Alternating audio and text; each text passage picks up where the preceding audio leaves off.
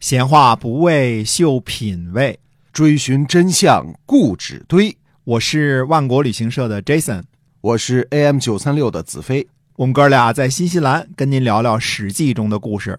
各位亲爱的听友们，大家好，欢迎呢继续收听《史记》中的故事，是由新西兰万国旅行社的 Jason 为您讲的。那么我们今天呢继续书接上文。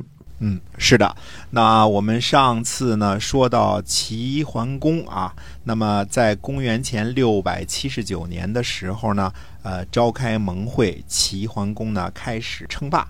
呃，那我们就说说春秋时期最主要的政治形式，或者叫做政体，呃，就是所谓的霸主政治。呃，霸主政治啊，就是在呃西周被灭之后，天下呢。等于失去了王室的这个制衡，各个诸侯国呢就开始大乱。前面我们都说过啊，这个乱了一圈了啊。哎，啊，那么齐桓公呢，呃，实际上是用霸主政治呢替代了原来的周王室的这种王室政治，或者通俗的说呢，呃，原来是老爸当家，现在是老爸退休了，只是名义上的家长，户主还是他，但是变成老大当家了。哎，老大呢？呃，必须这个怎么说呢？呃，必须拥有兄弟们都服气的武功，呃，老大呢还必须能够拥有呢尊奉周王室的这个名义。嗯，这两点呢是成为霸主的先决条件。第一呢，名义上要尊奉王室啊，哎，要有这个给老爸这个留这个家长的面子。那第二点呢，自己呢，呃，手劲儿还得大，就必须得有武功，就有有德行有才能。对，这才行的，主要是指的军事才能啊。嗯嗯，呃，老大当家呢，这个就要维护周礼，维护秩序，呃，这个尊王啊，攘夷，就是呃尊奉王室，呃打夷狄。当然呢，老大当家也不是白当的，各个诸侯啊，这个享受这个联军武力保护呢，就要负担军费，得交保护费。所以这个，呃，得交钱儿，还是得交钱儿。对哎，一定军饷得有人出是吧？哎，对，霸主的一项任务呢，就是让各个诸侯呢尊奉王室，维护这个名义上的元首的至尊地位。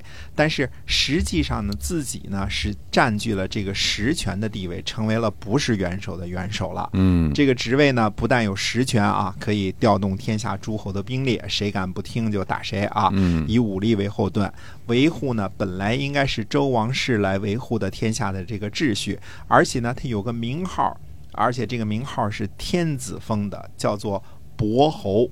伯呢，就是这个伯仲书记的伯；侯呢，就是诸侯的这个侯。这个其中“伯侯”这个词儿啊，“伯侯”不是侯伯写错了或者顺序写错了，它就是专专有的一个词儿。专有啊，哎，这个侯呢是指的天下的诸侯，嗯这个伯呢就是老大的意思。伯和霸是通假的。我们现在说这个霸气、霸王，这个霸，以前叫伯气，哎，就就就是老大嘛，当然就就就有伯就有啊薄气了，哎对吧？伯仲叔嗯哎，伯和霸是通假的，就是老大的意思啊。嗯那么学名叫什么呢？叫天子封的诸侯的霸主，就是伯侯的意思。哦哎，就是天子封的霸主。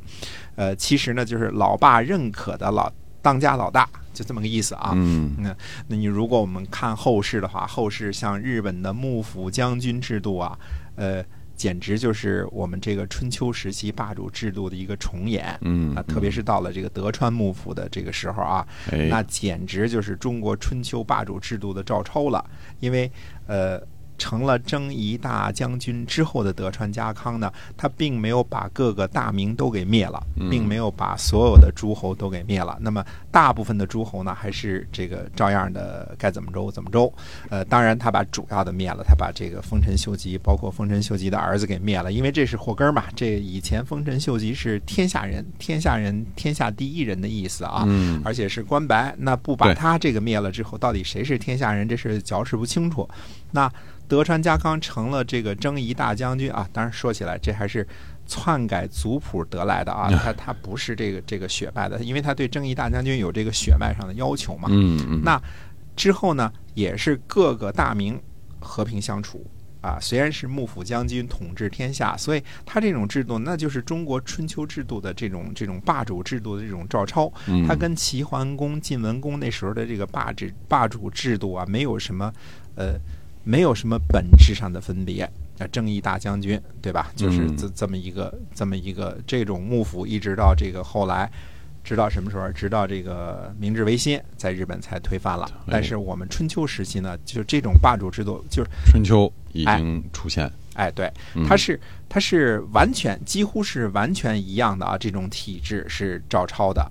那么霸主制度的这个经济上的实质是什么呢？经济上的实质呢，等于说是霸主啊，把本来给天子进的这些个贡啊，给截胡了。啊、截胡了大部分，还并没有完全的截胡啊。这个，呃，截胡了一大部分，嗯同时呢，又保证王室呢可以收到一小部分啊，这其中巧妙啊哎，自己拿了大头，但是保证小头呢归了王室了。嗯因为霸主呢是以军事强大这个最基本的要素为依托的，所以争取成为霸主就成了春秋时期有志向的诸侯们的最高理想了。包括后来的什么吴王阖闾啊。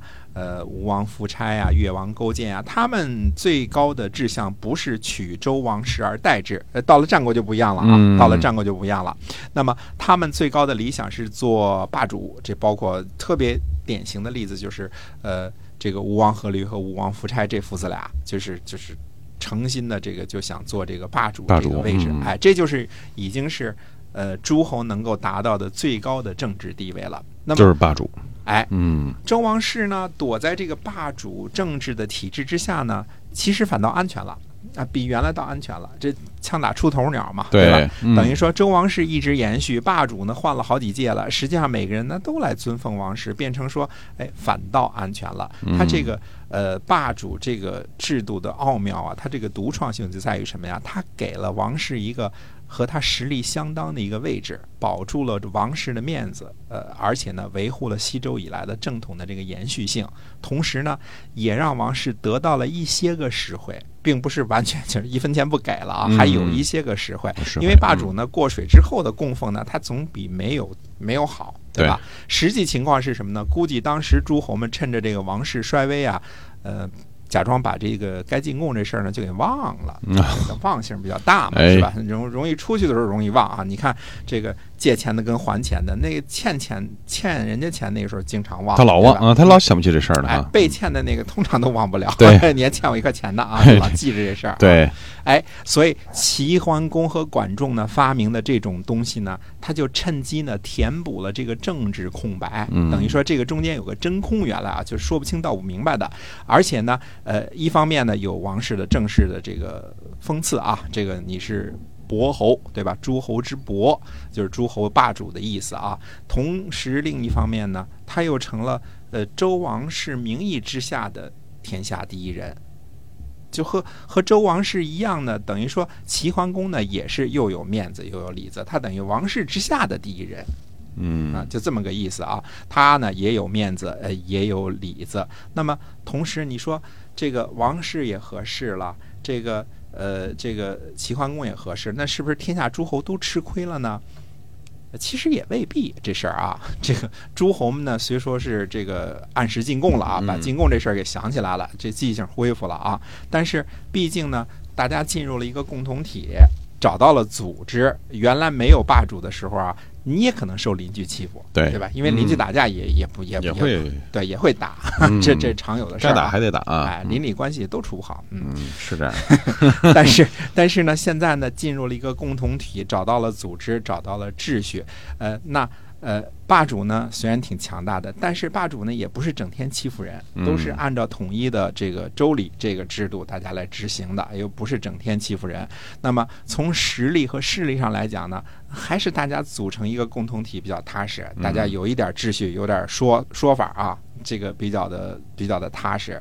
呃，其实到了现在，我看也一样，嗯，北约、对，华约、东盟、阿蒙，是不是？大家嗯。都得拉帮结伙，拉帮结伙呢，大家有一个哎、共同的一些个秩序，有有一些个说道，我哎。们一二三四，按照统一行为规范哈，哎，对，那这样呢，既这个接受了保护，同时呢又交点份子钱，嗯，这是这是我们说这个霸主制度的第一点啊，就是是个里子和面子，对于周王室、对于霸主、对于天下诸侯都合适的一件事儿。嗯好，那么霸主政治呢，第一先讲到这儿。那么下次呢，我们跟大家分享霸主政治的其他的内容。好，今天我们史记中的故事啊，就先跟您聊到这儿啊。那么感谢您的收听，也希望您能把我们的节目呢，哎，推荐给您身边的亲朋好友。好，我们下次节目再见。